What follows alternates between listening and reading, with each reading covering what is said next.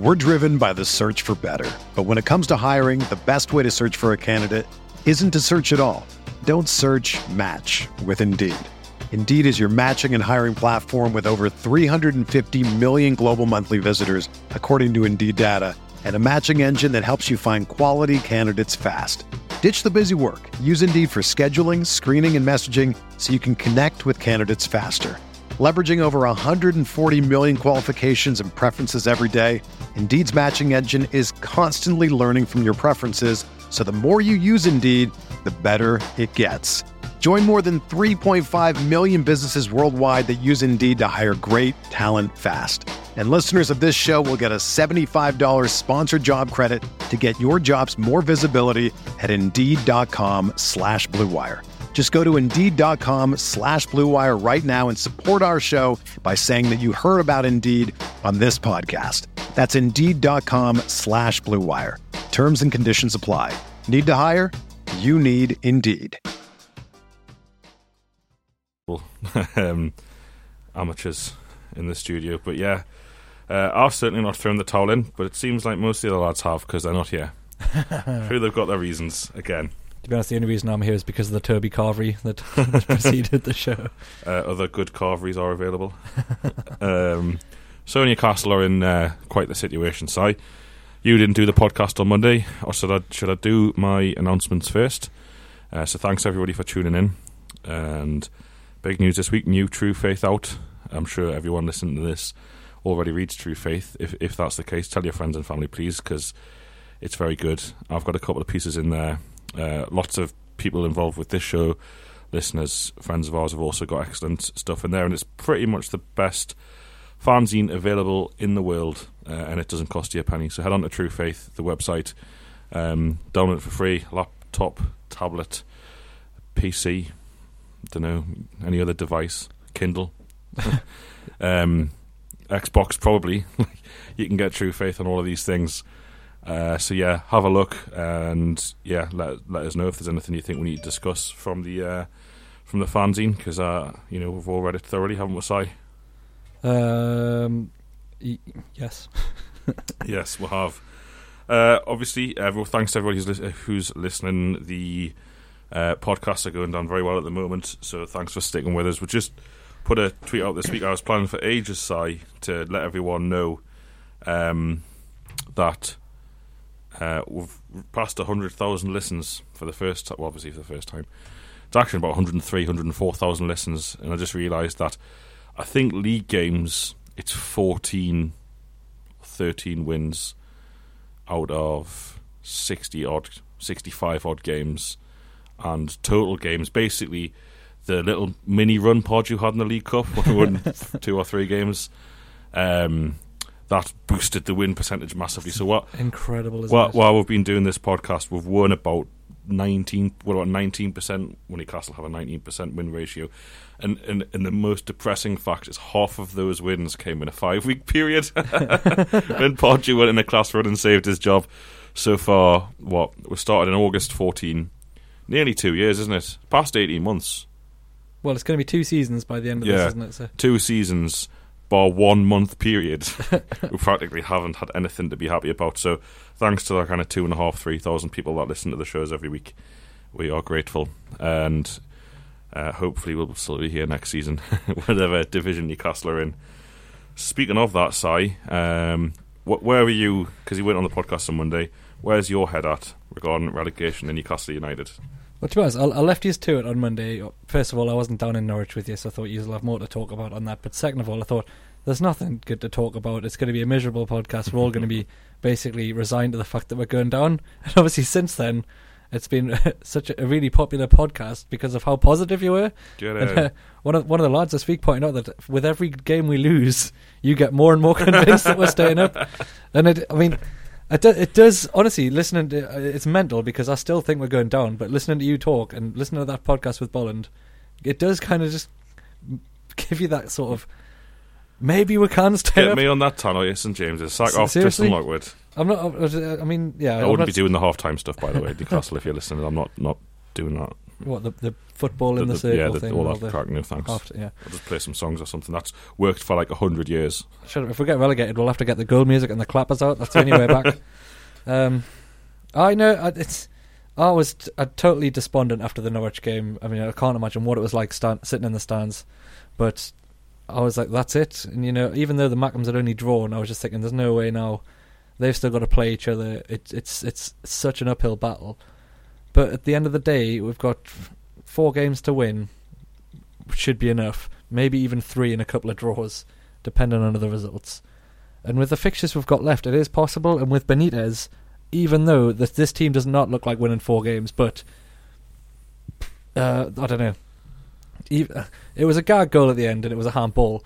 But the last twenty minutes, we could have won that game, and Cisse had an excellent chance. And one of these days, the luck's got to come for it. And if it comes in a game like Southampton, where again you expect us to get nothing from it, but if we can get something in that game, then you go into home games against Palace and Swansea, and then Villa as well to play, thinking, well, we can win those games. So, but you can only go into those with a result elsewhere that you weren't weren't expecting. But we've still got seven games. There's no point, as any, as everyone's been beaten all week. Actually, there's no point in throwing in the towel, especially as as fans.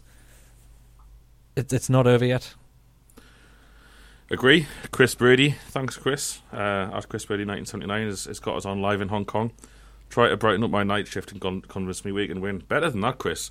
Not only can we win, I think we can win quite comfortably.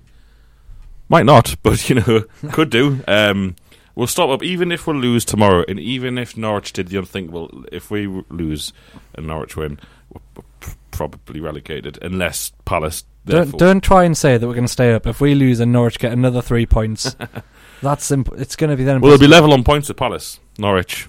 Uh, so they'll be nine points ahead of us. Um, We'd and have, that, and that have that game in hand against City. yeah, we'll win that. then we're then we're six points behind Palace. Then we'll beat Palace, and we're three points behind them. Then we'll beat Villa. Palace have got you know, and we'll be level with them. So, um, yeah, we're getting a bit out of hand here, but we can definitely stay up. It's not all about winning this weekend. I think I think we will win. I think we'll we'll get a good performance. Um, like I said in my match preview, which is live on True Faith now, Benitez is a very much away from home, stay in the game. Get to half time, uh, which we should have done against Norwich, and stay in the game. Make sure it's nil nil. Make sure it's nil nil on 60 minutes, or make sure in the game and win it from there. We're not going to go out all guns blazing. I don't think we will. I think you'll start Mitrovic. I'm I'm going to off off uh, off the rails here because we're supposed to talk this later in the show, uh, preview the Southampton game. But I think, like you say, Si, I think four wins will do it. Um, possibly four. It might take four wins and a draw. Get a point tomorrow. Beat Swansea. Beat City. Beat Palace. Beat Villa. probably beat Spurs as well on the last day, and then just chuck in an away win at Liverpool and we're done, man. Um, you've got to remember how bad the teams around us are. I'm going to talk about Sam Allardyce later, but let's just remind ourselves how pathetic West Brom were when we played them at home. How utter and away, even though they beat were, how utterly non-existent they were as a football team in those games, and Sunderland couldn't beat them. Well, did they did the exact same thing. Like basically four kind of centre halves and four centre mids in a four four two. Like that's not how to play football. That's literally No. trying to shut down a game of football. but if you if you've got anything about you, you can you can do you know create chances and score against a team that don't want to play. West Brom have had seven games this season where they haven't had a shot on target. Brutal. West Brom have got forty points. Absolutely brutal. They've got forty points. Um, yeah, so Sunderland are rubbish. I know that, that they're drawing a lot of games. They can keep drawing games for me. Um, obviously, I'd rather they got beat. Um, Norwich faced a Newcastle team without without uh, a left back. so they faced us without a left back. Already a massive advantage. Vurnon Anita, who was an absolute. Dis- I don't want to call him a disgrace. It's not his fault he can't play left back. Um, he probably didn't envisage signing for Newcastle and playing left back. Um, Sissoko did all right at left back. I thought, I thought actually I thought he did well. Um, but still, so what? So, so Norwich have already got a massive advantage. Norwich have practically. I think Alex Tettey was the only player in the whole squad who was out injured. So they're facing Newcastle effectively with a full strength team against a team that doesn't have a left back. They won the previous week, so loads of confidence. They knew that a win would take them miles clear of where at home. Um, they had Mike Mike Dean giving them goals, uh, and a gag free kick. Whenever a free kick for the first goal either, Yeah. and the, and also Newcastle didn't turn up for the first 50, 55 minutes, and they still shouldn't have won. So that gives me hope. I think that uh, Norwich are a, really, really poor side. They looked as soon as we got on top and started having to go them, they were just gone from the game. They looked really shaky at the back, and I think Palace will turn them over. I think Palace got a good draw at West Ham last week, and you know the, the law of averages says the team. And I know it's Pardew. That team will win a football match soon, Yeah. um, and I think it's tomorrow. And if we beat uh, Norwich, sorry, if we beat Palace when we play them, which I think we will, Swansea isn't an easy game at home, but it's certainly not the most difficult game at home. The points are starting to rack up, and I know I've got enough faith in Benitez. The derby was the derby. He's had one home game, what one out of four, and a lot of a lot was made about the derby. We didn't play well for much of that game. A lot of people have um, overestimated Sunderland's performance and the amount of chances they had. They had two good chances, fair enough. We gifted them a goal from Rob Elliott. Poor, poor defender, poor marking all round. Um, we scored a great goal. I think he's gonna. We're going to start beating teams quite comfortably at home, and our back will beat Man City as well. Man City are terrible away from home. De Bruyne coming back is a massive boost for them. Joe, you know, but they've got bigger fish to fry. Man City, the Champions League, and, Yeah. and stuff like that. And so if, even if they're out of that, they've got the sort of players and mentality that once their season's over, it'll just be over. I- Yeah. I, I, you know, they, they've got nothing to play for if they get if they don't get through in the Champions League, and even if they do, that's all they've got to concentrate on. They've got no no real desire to to you know win the last five league games or whatever. Um, and I think also Spurs might be in the same boat. Uh, Le- Leicester are going to win the league before before we play Spurs last game, so those two games can't be written off as chan chances for us to, to get points that we desperately need, and Benitez will know that. And I've got faith in him to, to approach those games in a way that gives us a really good chance of getting points from the games that we haven't even identified as the ones we need to win. yeah, I agree. Um, but so, so if I was to ask you, say, will we stay up? Yes or no? What, what's your what's your patter? It's um well, it's ridiculous because after after that Norwich game, I, I'm sure I was on uh, WhatsApp to you lot just saying we're down. It's, we're definitely down. but I'm sitting here now thinking, nah, we're not down. We're, we're, we're going to stay up, and then we're going to um you know be top five at least next season. Hello to Ian Hasselberth, who's listening. Don't know if he's still listening. Don't don't ever hear from you anymore, Ian. Uh, so nice of you to text in and and uh, and say that you're listening. Um, Really? yeah, I think it's him. I don't have a number saved on my phone anymore, but yeah. Um, so yeah, uh, thanks to everyone who's listened around the world. This is an international show. We, we have a lot of listeners in um, Sunderland, actually, uh, more than anywhere else. I was checking those figures this week. Hello to Sunderland Football Club as always. Um, speaking of Sunderland Football Club, Si, let's talk about Sam Allardyce and his comments today, and Gra- the comments of Graham, not dodgy, not dodgy at all, Sunas. um, or Sunas. It was either Sunas or Sunas. I never really, never really, uh, never really got to the bottom of that one. Um, Big mystery to solve there, wasn't it? Sunas or soundness. Um, he's come out and said that the pressure of playing in front of the two cr- crowds at Newcastle and Sunderland is uh, detrimental to the team and was a real problem. And he thinks it's one of the problems that the team struggles. Um, Sam Allardyce, who was a regular on Alan Brazil's um, breakfast show on Talksport, whenever his team gets beat, he's never to be found answering difficult questions about why his team can never win a game. He was on this morning, and rather than just uh, politely batting away the ridiculous question, he was saying, "Oh, Sunderland fans are mint. They're, they're absolutely class. They're, they're blah blah blah." But up the road at Newcastle, I've got first hand. It was very very difficult there. What do you make of those comments from, from either of these two uh, fine gentlemen who have achieved so much in football management? Listen, I mean, it, it, I mean, it's we're never going to accept those kind of comments, but it, it, it's not just the, those two. Any any manager who has a bad time up here, or I'd, I'd, I'd even go as far as to say in other jobs, it's the easiest thing to do is to say, oh well, you know, the fans got on on our back, and and, and that's why we failed.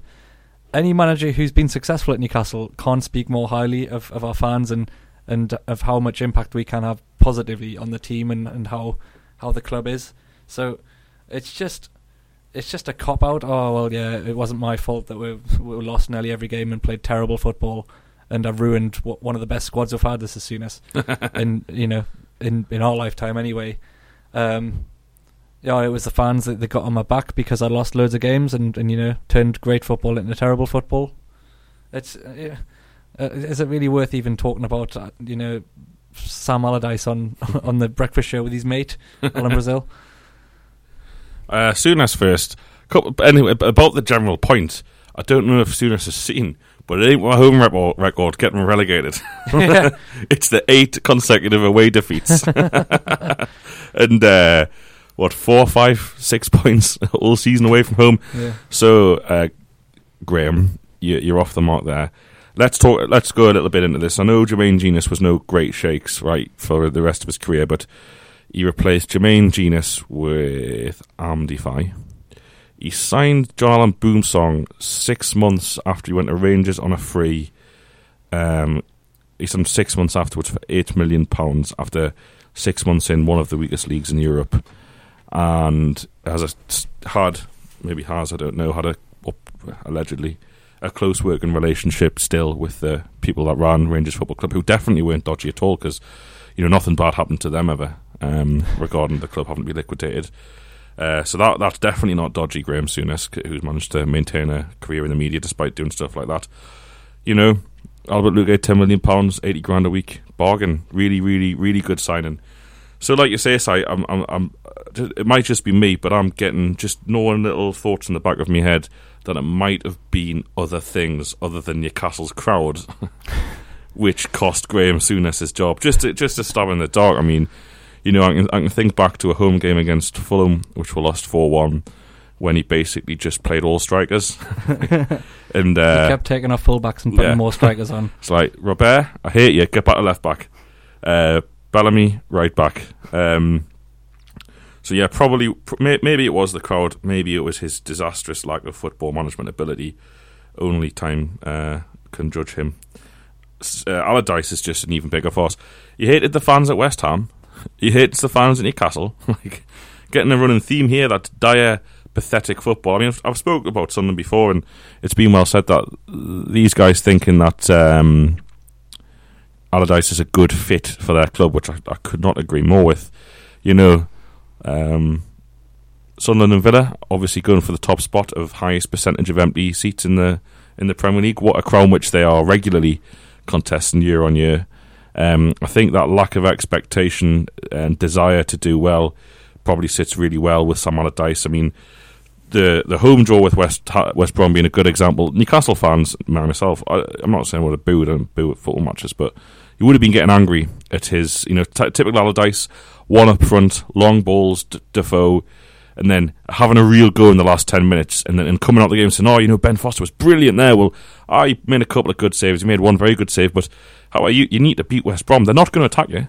so so you don't need to play one up front and, and two holding midfielders and the rest of it. You know, I'd, I'd say Sam Allardyce and Steve McClaren are very, very similar of what they've achieved, and you probably say McClaren's actually achieved quite a bit more than Allardyce. Um, I think Allardyce was a really good fit at Bolton and Blackburn. Again, half empty ground, not much expectation. Fans just happy to be in the Premier League. Um, you know, and if that's if that's what you're all about, Sunderland fans, then yeah, accept the praise from Allardyce and let's move on. Yeah, it's it's where robbing points occasionally off top half teams is a massive achievement and something that he can gloat about. You know, I got one over on Jose, I got one over on um, great Ra- managers like Ra- Louis Van Gaal. Like Rafa Benitez. Yeah. Um, another one, yeah. But it's yeah, it's just it's it's a small time. It, we we always talk about small club behavior. It's a small club manager behavior to say stuff like, Yeah. "Oh, the fans are the reason that, that we did badly." I'm paid four million pounds a year, and I was allowed to employ 17 people and spend about 60 million pounds. But, but, but the the fans, yeah, the fans. That's that's why I failed miserably. That's why we're close to the relegation zone. That's why, despite a talented squad, uh, we're unable to keep a clean sheet or score. the fans. Our away form was also terrible, but I'm not gonna not gonna mention that because it would uh, totally undermine my point. Whereas those home fans of the oppositions as well. home fans are, are what's ruining football. Uh, George Cook Jr. has been in touch. Um, he's at the game tomorrow at Southampton. Um, he's also doing the True Faith match report. Looking forward to that. No pressure, George. Um, but mine are exceptional. No, they're not. It's a joke. They're actually widely criticised. The, the ones you do where you've actually tried are quite good. The ones you've rustled together are up for Always criticism. try. and What rightly you're so. about. um, he's saying, is this week where Sissoko has his dynamic game? Well, he's class every week, and he breaks his duck. I'm hoping so. It is dead bad particularly as I stick up for him so much, and so do you, Si, that he hasn't scored this season, despite being a pretty much ever present, isn't it? it's it's not great. I mean, he's got the most assists, hasn't he? He's created more goals than anyone else on my team. But um, yeah, it, he's his decision making when actually in front of goal is quite poor, and is you know just putting the ball in the you know just being clinical is obviously not there. Um, I don't know. You c- you could pick apart everyone in our team's goal scoring record. Yeah. You know, M- bar Mitrovic. Pro- probably Wijnaldum's the only one who you can't criticise, but he Yeah. deserves the most criticism for his performances. Perez is on as at six. That's not good enough. Yeah, Mitrovic, Mitrovic on even six. though he's, he's yeah, is it not seven now? You got two on. You got two last week, one against nah, six. Six. Scored against Man United, Spurs, and Norwich. That's it. I mean, It's fif- fifty It's million pathetic that we can I can reel off the games that these players have scored in. but if you said that every player is scoring like four or five less than what they've scored normally, then Sissoko and zero is about right. yeah, It's just um, it's just a sign of the season we're having. It's not really. It doesn't reflect. I don't think that shows Sissoko up to be any worse than than than what we think he is. the negativity brigade have been out in force, uh, attacking Andros Townsend. What are your, th- your thoughts on his role in this team, and if people are saying he's just not good enough? I think the frustration with Townsend is not really with his individual performances. I, d- I mean, I, I don't think he's been brilliant, but I think he does offer something different and a bit of pace. But the frustration with Townsend is he's just not what we needed, and he's symbolic of the fact that in January, instead of buying much needed defenders, we got another attacking midfielder. When really we've probably got enough of those, and we could have got by, even though we're lacking goals. We're conceding so many that it was just a case of why why have we got Townsend? I have to confess, I agree with you to an extent that um, we, we haven't had a left winger. So, if I mean, he's been playing on the right, but either way, we didn't have someone to play on the, the left. So I thought it was a good signing because obviously they were playing Wijnaldum and Perez interchangeable on the left and behind the striker, and they've both been pretty poor in both positions. I thought, well, at least it'll just keep one of Perez and Wijnaldum, probably Perez in the team. I didn't think that the solution would be moving Sissoko to left back to accommodate Townsend. I know that's a bit um, mischievous because that's not what happened, but it is. you know, criticising Sissoko when he's had to play that. You know, the last two games at fullback. uh, Well, you know, pr- well, he's played well at fullback. I, Yeah. I thought he should have started fullback last week. He's he's played in about seven positions this season. Yeah. But you know, he's played centre mid, he's played Holden, he's played right wing, left It's, wing, it's, it's behind the the old John. Carver thing, isn't it? And Benitez did it last week, uh, where Sissoko was just right. Moussa, go in the middle, drop deep, off the striker, right wing, left wing, left back. What's it? He's looking all over the pitch like Anita. Oh, he's not going to come from Anita. Right back, Janmaat. He's he's lost it. Right, okay. Right, Sissoko. Where can we put him on the pitch where he might be able to get through Yeah, and do like- something? Because is our only outlet. When Wijnaldum's so anonymous, like he was Yeah. again, he was oh, absolutely Oh, pathetic at Norwich. He's got. Well, we may as well talk about him. He's got to be dropped. Yeah. Surely, And wha- what's Benitez got to lose by dropping him as well? You'd think if anyone's going to do it, the only thing I'd say is he seems to have a very high standing in the dressing room. When McClaren subbed him at half time against Chelsea, apparently it did not go down well. yeah. Not that I'm arguing for it. I'm just trying to think about why he continues to be selected away from home. Well, we've got quite a few Dutch players now, haven't we? So I guess he's, Yeah. he'll be popular in the dressing room. But um, at Southampton, not only is it another away game, so Wijnaldum basically doesn't count as a player Yeah. on, on recent form. It's, the, the, it's it's not an easy game. We're not going to have a lot of the ball. When Wijnaldum is is brilliant at home because we have a lot of the ball and we can get him into the game. When we barely touch it, Is he? I was gonna say he's yeah he's had some good home performances. About three. I'm thinking of like Arsenal at home, Watford at home. Um, you know, I'm try- I was just gonna run through all the home games there, like Everton at home, like Bournemouth at home. I'm just gonna go through loads of home Yeah, games, yeah. but I just can't tell you what he did in those Uh, games. um, oh yeah, He, he does what Sissoko doesn't. He gets in the box. So he's kind of the opposite to Sissoko. Is I notice Sissoko a lot and think a lot of his play outside the area is very positive in terms of keeping the ball, creating attacks, um, running forward yeah, with the r- running forwards, creating space, using space. Whereas Wijnaldum does none of that. But he's but he always he's always in the box. He's always in the right place. Pity is we need more like we need more than that. We can't just have a player. It is playing with with Wijnaldum. Uh, is playing with ten men. It is. He's, he's there's there's two kinds of number ten. There's the there's the Luuk De Jong, not Luke, uh, Siem De Jong number ten, um, who actually links up the play, receives passes, and holds the ball, up. on, holds, the ball. up. up. That's that's the kind of number ten that if you're a bad team in the bottom half of the table, you need. Or there's the poacher number ten, the, the Yeah. number ten who offers nothing to the game. That's the, the The Ke- Wijnaldum, the yeah, Kevin Kevin Nolan, Nolan, the yeah. Kevin Nolan. Yeah, that's where I was going. You've just took the words out of my mouth. uh, who yeah he scores loads of goals, and you know the papers make him look brilliant. But actually, when you're watching the games, you're getting really frustrated because he's offering nothing, and it's Yeah. like playing with ten men. That was Kevin Nolan in a nutshell, and that's basically what this player, who's way more you know way more of an athlete, quite clearly got a lot more ability. Yet he's getting away with, with not really having to try and just being in the box at the right time, and you know looking a bit disgruntled if he doesn't get the ball. Which he's he's one of these players who, if if the ball's on the on the on the wing, and the cross doesn't make it in the box, he'll just stand there for a bit instead of you know busting a gut to get back and try and win the ball back as part of the team. And I'm sure Benitez notices that sort of thing because you can see him always on the touchline saying, "Come on, come on, don't just stop." You know that, that they got away with that so much under McClaren, just stopping and, and watching watching the other team go down the other end.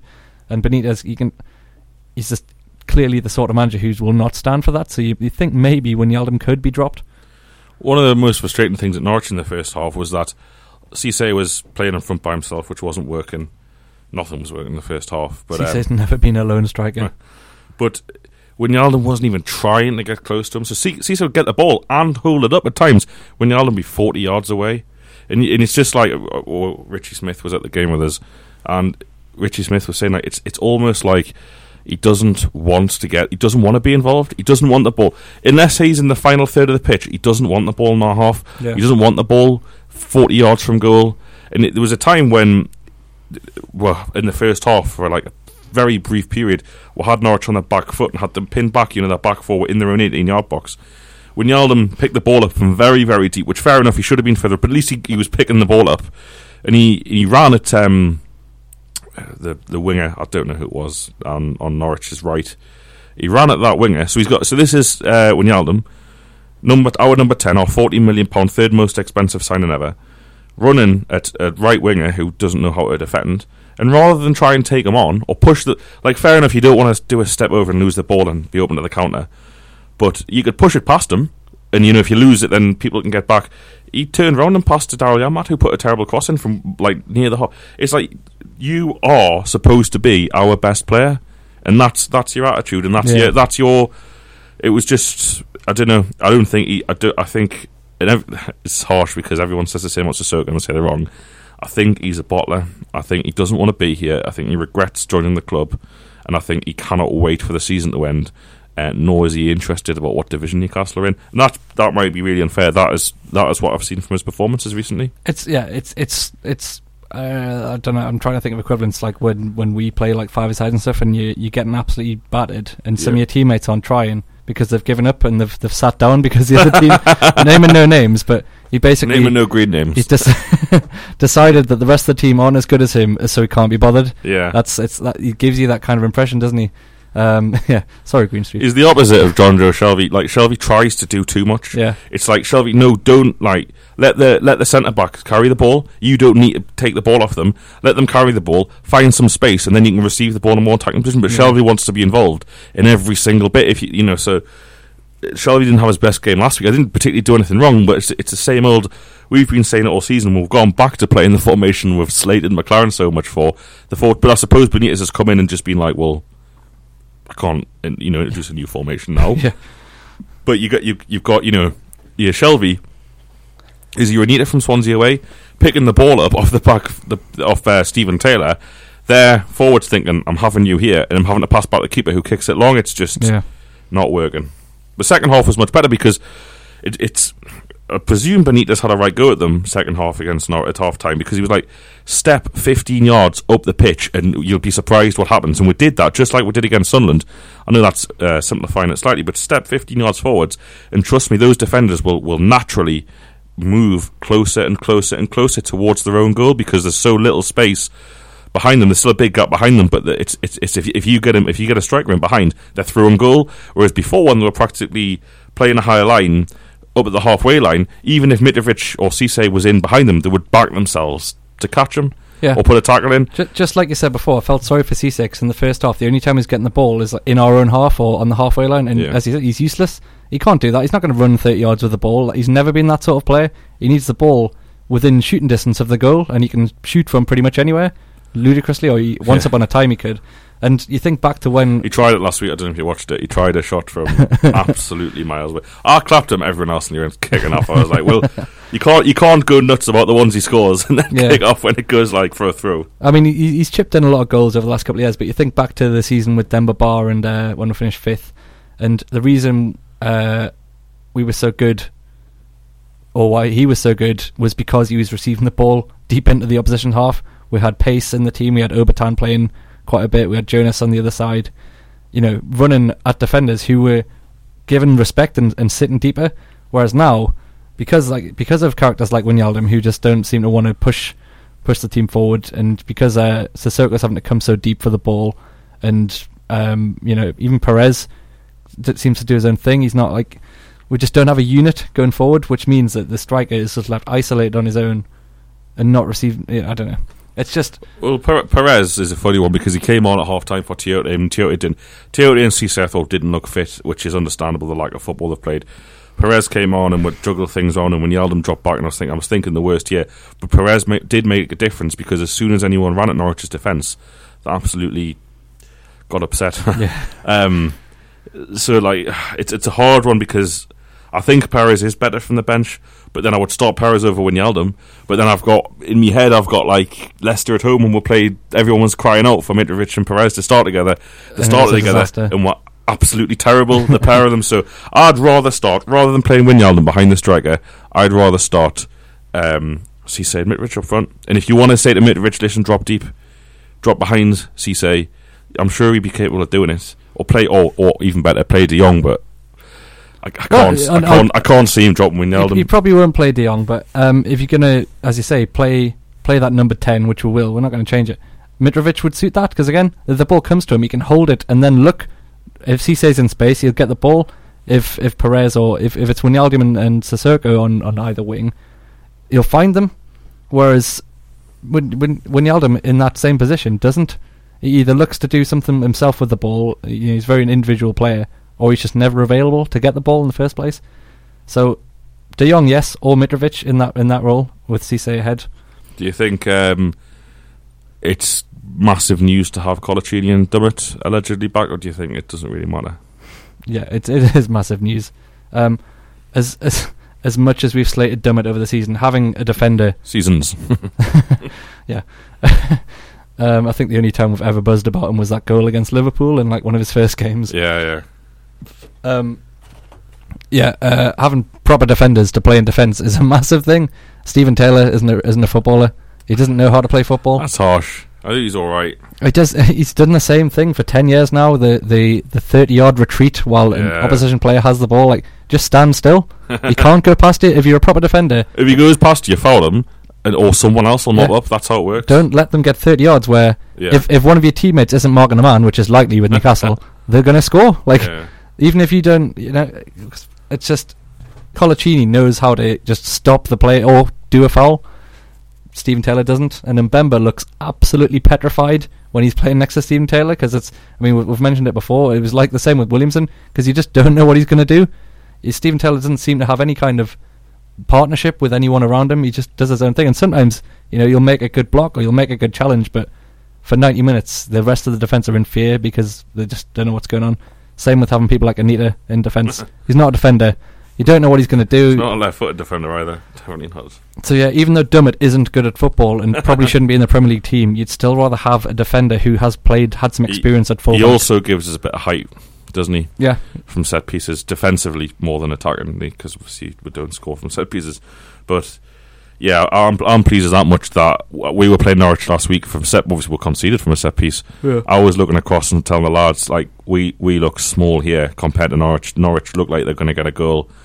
Um, like the Benitez hasn't had a, an actual back four to choose from No, in any of his games, so that's a big deal. Dummett tends to come back from injuries and get re-injured, so I'm worried about that.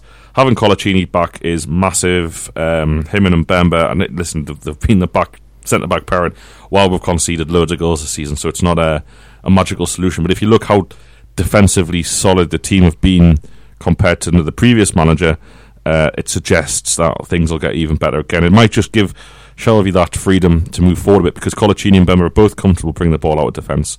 it might give Shelvey that little bit more freedom to get forward like he did the first few games he was here. Yeah. Um, so yeah, I hope they're both playing. And Darlow did all right last week. He people are saying about him for the, the second goal. He possibly could have done better, but I think was hit so hard at him. You, you know, he kind of had to guess a bit, and he ended up kind Yeah. of diving past it. But I wouldn't I, too much. I don't know. Like if that was Rob Elliott, you'd be absolutely tearing him a new one. It was it was a you know a bit of an experience shown, but at the end of the day, we didn't concede He three. made a couple of good saves. we didn't concede three to Norwich because of Karl Darlow. I thought you had an No- game. no- Norwich tried. Norwich tried to. Th- well, they thought he was rubbish. They tried a lot of shots Yeah. first half from outside the box. yeah, it was very obvious that they were trying to take advantage of an on- experienced He was and he- absolutely spot was on. up to it, yeah. with all of them. Plus one very good save. Yeah. Um, six wins from thirty-one. I'm just reading there, and we're expecting four from seven. Tell that to Leicester. yeah. Um, Southampton. Do you do you make much of them? Bit of a strange season for them. They're, they're exceeding expectations, aren't they? They're just like What dawdling, dawdling. What are Well, kind Like of. what, what were expectations for Southampton? Because the what did they finish seventh, eighth last year?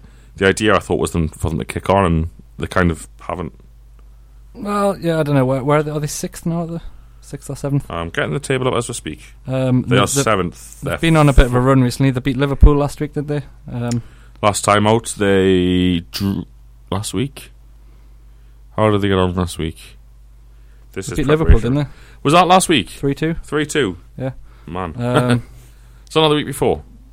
uh, oh no, sorry, the last lost. week the lost got, to Leicester. Yeah, got beat at Leicester. Liverpool's the week before. Yeah, sorry. Um, Liverpool could have been five 0 up at half time as well. Yeah, it was a bit of a mental game, but nonetheless, you know, I, I don't know. I've they exceeded expectations? I wasn't expecting much out of Southampton, but you know, they're, they're still in there. They're still in. You know, they're, they're probably worthy of a European spot. Um, they're not by no means an easy team to beat, and I'm worried. Mhm. Uh, where are they in the table? Seventh. Seventh, Four- 41 scored, 33 conceded, which is pretty high. Well, I don't know, actually. they just seem like a stable, competent bang, team. bang Everything, average. on uh, really everything- anything to say about them. yeah, everything we're not. The Mackems got a point there the other week, and by all accounts, probably you know, quite unlucky to concede in the 93rd minute or whatever it was, although it was against 10 men. Yeah, I was going to say Um, 10 men. We never, ever get to play against 10 men, do Yeah. it, Si? No, um, I, uh, just after the Norwich game last week, um, I picked up on a stat. Uh, the last time Newcastle had an opposition player sent off, uh, does anyone want to tweet in with a guess, or should we just reveal it straight away? Uh, we should just reveal it. yeah, because yeah, true. Um, yeah, N- Carrow Road, um, 2014, when uh, Remy uh, got into who was it again? The Norwich lad. Uh, Plays for Derby now. Um, Br- Brian Johnson, is it? no, J- something Johnson. Br- Brad Johnson, Bradley Johnson. Bradley Johnson, Brad. uh, Brad, uh, which was a gag as well, and um, but it, it not only was that the last time we had a red card, so the last time um, we got in to play against ten men, but that was the red card that ruled Remy out of the derby. Yeah, I like so, it was even that was bad luck for us. So we, that in Forest Hall Club in disbelief with Yeah. Street. Just like we, we battered them. We battered Norwich that game. Like could have put five or six I was there. them. I was there in Forest Hall Club with you. That Oh, yeah. Sure. Yeah. Um, and then he did that. I know. and it's it's a beggars belief, but yeah, I mean, when you think about it, especially Sunderland um, as the prime example, teams do tend to get like three, six, seven points a season minimum from playing against ten men. Uh-huh. Mackem's Mackem's probably more so. Like the amount of points they've had this season from literally winning only the games they get against ten men, I know. and we've had not even a chance. I mean, you- It's you- actually the same ref tomorrow who sent off Coloccini in the derby. is it? It's for Bobby Madley. All right. Shouldn't I mean- shouldn't be allowed to ref. You can think of it two ways. Obviously, we're not getting in, um, you know, denied goal scoring opportunities, positions to get red cards as much as other teams. But at the same time, it just shows the kind of the luck we've been having, the luck we've had with refs, the the decisions. I think it was uh, before the Man U game in January. Uh, we hadn't had a penalty for about two years or something, was it as well? It something doesn't seem right about the stats. Yeah, you can you can say we've not played well at all, and you know chances to get such things would be would be low. But penalties, especially, it's so weird. It's- what you're doing? what Just just keep talking, and I'll do what you do to me. is it? Because I'm lifting my hand. yeah, Nobody can see that. No one can see this, but What- lifts his arm in the air like a Roman orator, like addressing the Senate when he talks. I'll try and get a sneaky photo. What was my point? Uh, we, we just never get any pens or red cards, and all the refs hate we. So yeah, it's it's all a massive conspiracy basically, and we should be um, in the top six. And if if we stay up, Eye of the championship. um, yeah, no, that's, that's just it's a mind boggle. It's not even like it probably we don't have time to or the effort or the desire to research. Is there another football club in like not just the football league, not just like non-league, but like five-a-side leagues, like kids football, Yeah. who've who've gone what hundred games or something, like, Yeah. without an opposition player being sent off. yeah, it, it it's it's an staggering fact. I mean, it just it's one of those things where um, you just think this season everything is conspired. It sounds like we're you know conspiracy theory. Sounds like we're just making excuses, but our luck has been horrific. Not uh, we've had terrible management. That, that Yeah. goes without saying. We've had three horrific efforts at managing Newcastle in a row after Podgy's start. He was having having a mare, followed by a, a man whose name I refuse to even speak, and then another one who's who's barely I'll worthy put of. me hat in. Hat in the name for the villa job. Have you, have you done Have you done Carver? Um, did you do him on Monday? No, no, I didn't talk about. The, them. the just just to let everyone know, I've, I've put me hat in. Yeah, um, but the but the better come quick because you know I've got a golf holiday booked and that's it. WrestleMania tomorrow, so the current ring is tomorrow because I'm I'm watching that, aren't I? She's she's let us watch it. She'll not see the sky bill. That's what that's for sure. But anyway, Uh, just just remember that happened. John Carver happened. As did McClaren. I mean, I, I was thinking about this earlier. I mean, are we harsh on McClaren? Not, not, No. not harsh. Yeah, he's, he's absolutely had a had a joke of a season with us. But uh, when people sort of say, when you know, it was a disaster that we hired McClaren, none of us were thinking that at the time. It wasn't, you know, the the perfect appointment by all means, but because it was Carver and Pardew before, you thought, you know what, it can't can't be any worse than two years ago. But it actually did get worse. um, McLaren did, he had a slightly better record than the, the previous few, and it was just like we could kick on, but h- how it's gone so badly. we didn't expect McClaren to do a couple of things. Well, because people have, I presume, his friends in the media have been releasing stories that he asked for a centre forward, preferably English, a defender, preferably English, English. English, um, and uh, a central midfielder, English, and a winger, Engl- British, and he got none of them. he got zero of those requests. They were like, Graham Carr was like, right, Steve, I've heard what you've had to say, so here is Florian Thauvin. he's neither English nor central midfielder or defender. defender.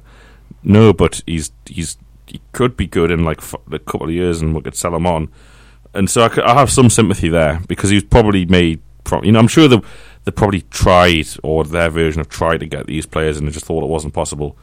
Um, but also this week was in the Telegraph or the Chronicle, one of the two. Um, Graham Carr allegedly hasn't uh, you know for the past four years or whatever hasn't had any of his first choice players signed. So he said to the club, "You want a left winger? Here's me list." Of players you should I, sign. I, I only read twelve months in the last twelve months. 12 months, okay. I was exaggerating slightly. And uh, thanks, Pete. And uh, um, which, which again, again, you know, don't you don't have to sign Gouffran because the lad at Dortmund, like, well, he's gone. We're going to spend 15 million on but uh, Yoan Gouffran's available in half a million pound. But but on McClaren in, in, in recruitment, yes, okay, he might not have got the players he wanted. There's no need to turn one of the worst teams in football history last season under under Carver, McCarver there, um, under Carver, um, and, and and get them playing like solid possession based football, playing out from the back. That was an absolutely mental thing to do. Mental, considering you banged on all season about confidence. Right, lads, you've got no confidence.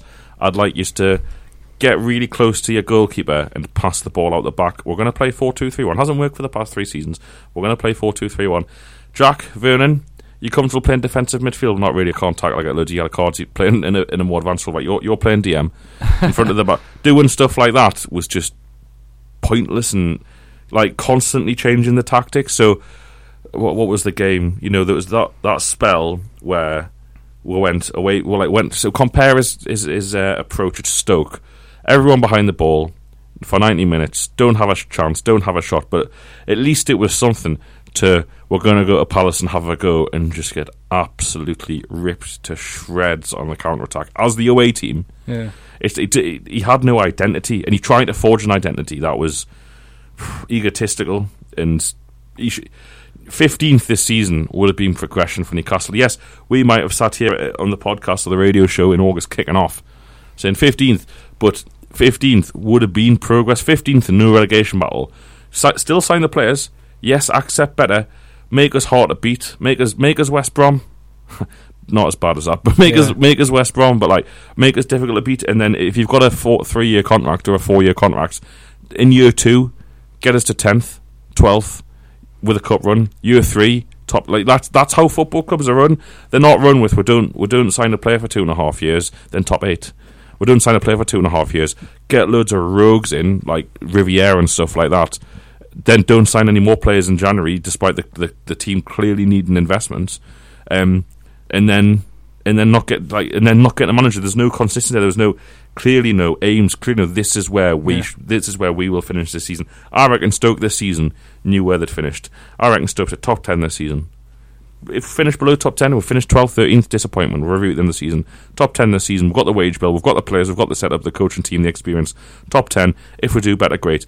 Newcastle to go from 17th in a last day miracle because of a player who they didn't want at the club because he had cancer allegedly, um, to then say top eight in a cup run with a new, it was just absolutely farcical. And McClaren's part of that and has to take his blame for that. He should have been saying top eight. He couldn't. This these lot are rubbish. Yeah. these lot are rubbish. and you won top eight in a cup, Have but he's he was part of that. Have you watched the last six months of this team trying to play? Carver aside, that they were playing shockingly. Yeah. A bunch of losers, as, as we've called them on so many occasions. Yeah, bloody McClaren.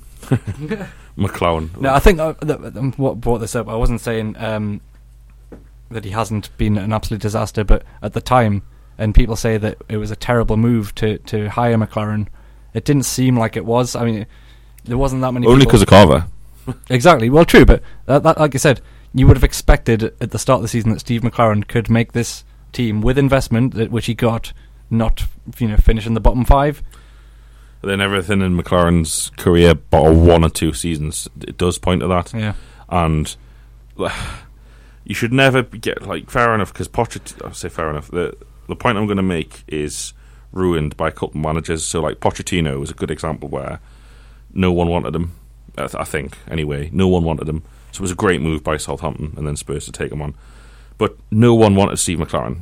He Yeah. was not going to be. He might not have even got it. But he probably would have got a lower championship job, but it wasn't like quick. We've got to sign Steve McClaren up because you know I don't know Sunderland are interested or whoever you know West Brom are interested. Mm. Nope, it was literally you are the only we are the only people. You, we are your last chance at a Premier League job, and he took it. And and Charnley has to take the blame, and Ashley has to take the blame for appointing Charnley and how Charnley was allowed to keep his job last season after appointing John Carver.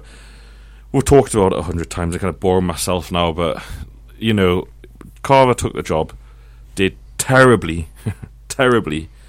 They tried to get McClaren. He said no, so they gave it to Carver. You know, it was just like you, you, there aren't the words to describe that decision-making process. There really aren't. yeah, yeah. We've done it. That, yeah. From that point, the fact that, that these people have been given another twelve months of running the club and made it worse, and there still seems to be no move to do anything about it. I know it's obviously going to have to wait till the end of the season now, but you, you, think, well, what's the point now? If we go down, which I still think is quite likely, even though at the start of the show we're being all positive, it's it's obviously very likely. It's not impossible to get out of it, but if we go down and then changes happen, or even if we stay up and changes happen, it's like what? Why have we been put through the last two years? It's an absolute joke, and it's it's really made me lose a lot of um, enthusiasm for football, uh, which is you know never thought I'd say this, and I don't think I'll ever get rid of the season ticket, just you know because it's all the lads would go. There's a different tune at the start of the season. well, it's just, I'm not going back. uh, John Carver actually They're made, not getting any more money out of me. John Carver actually made me cancel my direct debit. That's how bad John Carver was. But no, I was always going to come to matches. uh, You know, it's uh, yeah, that does contradict what I'm saying. But fair enough. Um, we'll, we'll always go because you know, Saturday- Because of Rafa Benitez, Rafa Benitez recognised something in this club that he thought was special, and he's right. That's why why people like Rafa Benitez manage our club compared to other clubs in the Premier League. Yeah. And if he keeps it up, which I, keeps us up, which I think he will, um, I'm just as I mentioned to Josh, uh, one of the followers on Twitter before. I've just been checking the calendar, and I'm looking for the date we'll actually win the Premier League title on next year because we're doing a Leicester. We're stopping up, and then we're winning it next season, maybe. Um, if he gets rid of Charlie, basically, if he gets rid of Charlie and and and Carr and Moncur, appoints Benitez with a proper like person who can do a good job running a football club, we've basically already run the league. Just tell the Premier League not to bother running next season. oh man, Just sure finish. I mean, I say finish. We've we've still got ten minutes technically. Um, what do you think about? Uh, we've talked about it quite a lot. What do you think about uh, Leicester and their fans? Because we went to Leicester and the atmosphere was good in the ground, but it it wasn't like this is something that will never. Ha- it wasn't special. You know, the, the, the BBC made a, a big thing a few weeks ago when they won at Palace. Like their fans stood in for half an hour after the match singing songs, and the tannoy had to be like, "Can you please leave?" If we were going to win the league at Leicester, first of all, at uh, Palace, first of all, there'd be like 50,000 Newcastle fans, like just in London. yeah, Like it, for, for the run in the Premier League, there would just be thousands and thousands of Newcastle fans. I'd still be there, would still be there now. They wouldn't be getting rid of us like, oh, half an hour afterwards. You just get the feeling it's all a bit, I don't know, like they've got the drum, the goal music, the clappers. And I know we've, we've been on about this they've before, got, but they've got free donuts. do you think their fans are?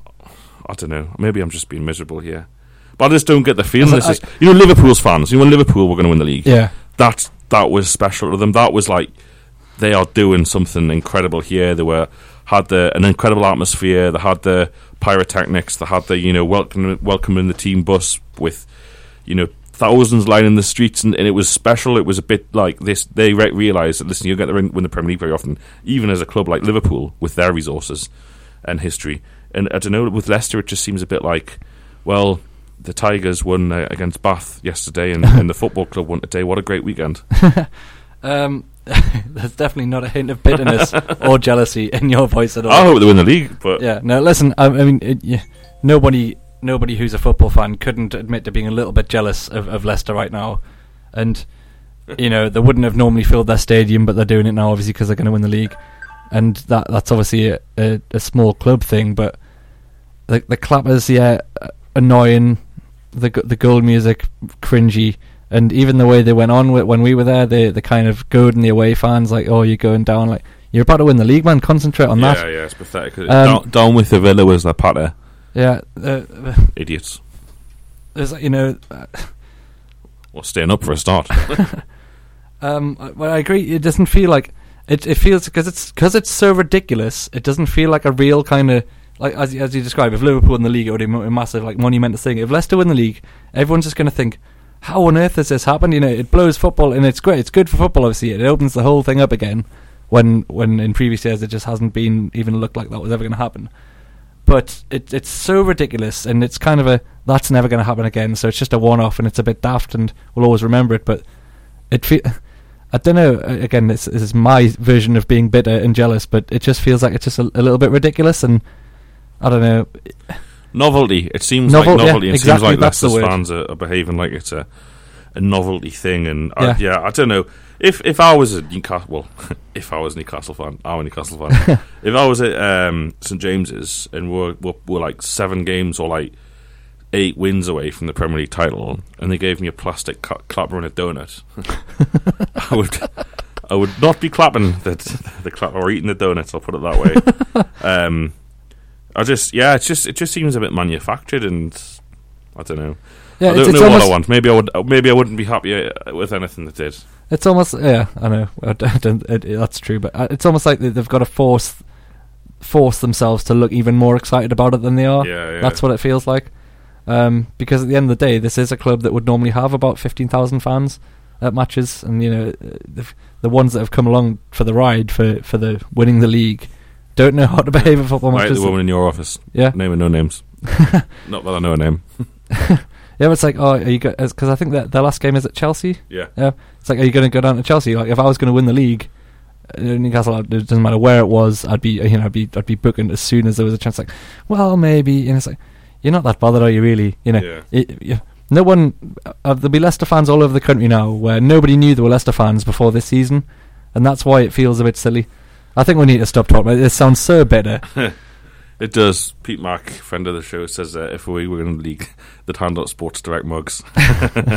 You're the mug, mate, if anyone is. Um, uh, yeah, so this probably, I think we're done for today. Thanks to the um, tens of thousands who listen. uh, no, that's that's not true. Every radio show. Um, we'll be welcoming Leicester City fans to the Yeah. show next week. Well, if they're anything like Sunderland fans, they are purposely seeking out my content just to get angry at. Um, hello, hello, Raji Sunderland fans who listen to every single show that we do and read all of my stuff on True Faith. Um, yeah, Si, what's the score going to be tomorrow? um, I'm going to go for a 1 1 draw. 2 1 Newcastle, come on. Uh, 2 1 Newcastle. Last week, there was some very ropey, let's, we've got to do Southampton shout to put out. Even me, I mean, I wasn't as drunk as the rest of the lads, if drunk at all, um, having to drive back the next day. Even me, I was like, come on, Mickey, you, we cannot go to Southampton. We've just done last day. we've just done like this. We've spent a fortune. And he, next step, he's like, well, if we leave, if we leave Newcastle at like 4 a.m., I'm sure on Sunday morning when a knackered Mickey was stuck in the back of your car, you were saying, You've made such a good decision not to come on this trip, Si. This was really rash. he said that, did he? yeah. Oh, I'm right. sure you'll be saying the same thing. I, had a really good time in Norwich. It was a really good trip. But then I didn't stay out till five o'clock in the morning like them. like Fair. in very, very ropey bars. He was also in a massive mood because he smashed his phone. So like he was in a right bad mood because of that. Still is probably. What a disaster. Unlucky Mickey. But um, yeah, there was some ropey calls for Southampton, so I'm kind of pleased I'm not going just to have a normal weekend where like I'm not travelling the length of the country watching watch Newcastle get beat, but we're going to win. uh, yeah, thanks to everyone. if, who, if actually if we win, you're not allowed any more away games this season. uh, you try and keep me out of Villa Park. There's a chance of us staying up and then going down. You Yeah, you try. fair. Oh, Villa, vile. Um, their plight has been enjoyable. I would have enjoyed it a lot more for West Brom. But I think that's it, Si. Uh, thanks to everyone for listening. Uh, at TF Weekly Pod, get involved on Twitter. We like to talk to fans of the show and have crack. Um, my stuff's on True Faith, match preview of Southampton now. Uh, have a read if you like. Most people get angry underneath. Nah, most people are pretty nice, actually. Um, and yeah, uh, be back podcast on Monday. I, I can't do it because I'm driving to Manchester, Si. So you and the lads, the lads, you know, uh, Ben Wade might turn up for this one. Uh, Mickey too. Um, so yeah, cheers. Thanks for listening and keep the faith. We're going to stay up. Promise. All right. See ya.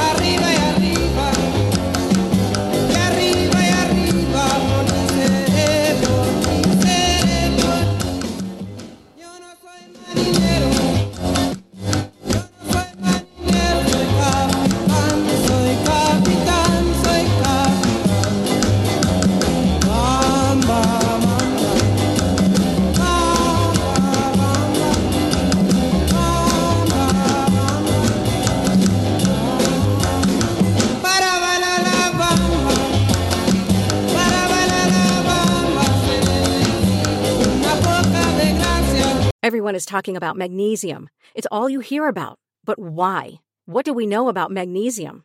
Well, magnesium is the number one mineral that 75% of Americans are deficient in. If you are a woman over 35, magnesium will help you rediscover balance, energy, and vitality. Magnesium supports more than 300 enzymatic reactions in your body, including those involved in hormonal balance. From functional medicine doctors to mental well being and female hormone experts, we all know that magnesium is the one mineral to improve all aspects of well being and health. But which one? Magnesium Breakthrough from Bioptimizers. the trusted choice recommended by leading experts with seven best absorbed forms of magnesium to ensure your body receives the support it needs for overall well-being. Go to bioptimizers.com slash balance today and use code BALANCE10 for 10% off. Support your journey to wellness at B-I-O-P-T-I-M-I-Z-E-R-S dot com forward slash balance. Magnesium Breakthrough from Bioptimizers, your foundation to optimal health and vitality.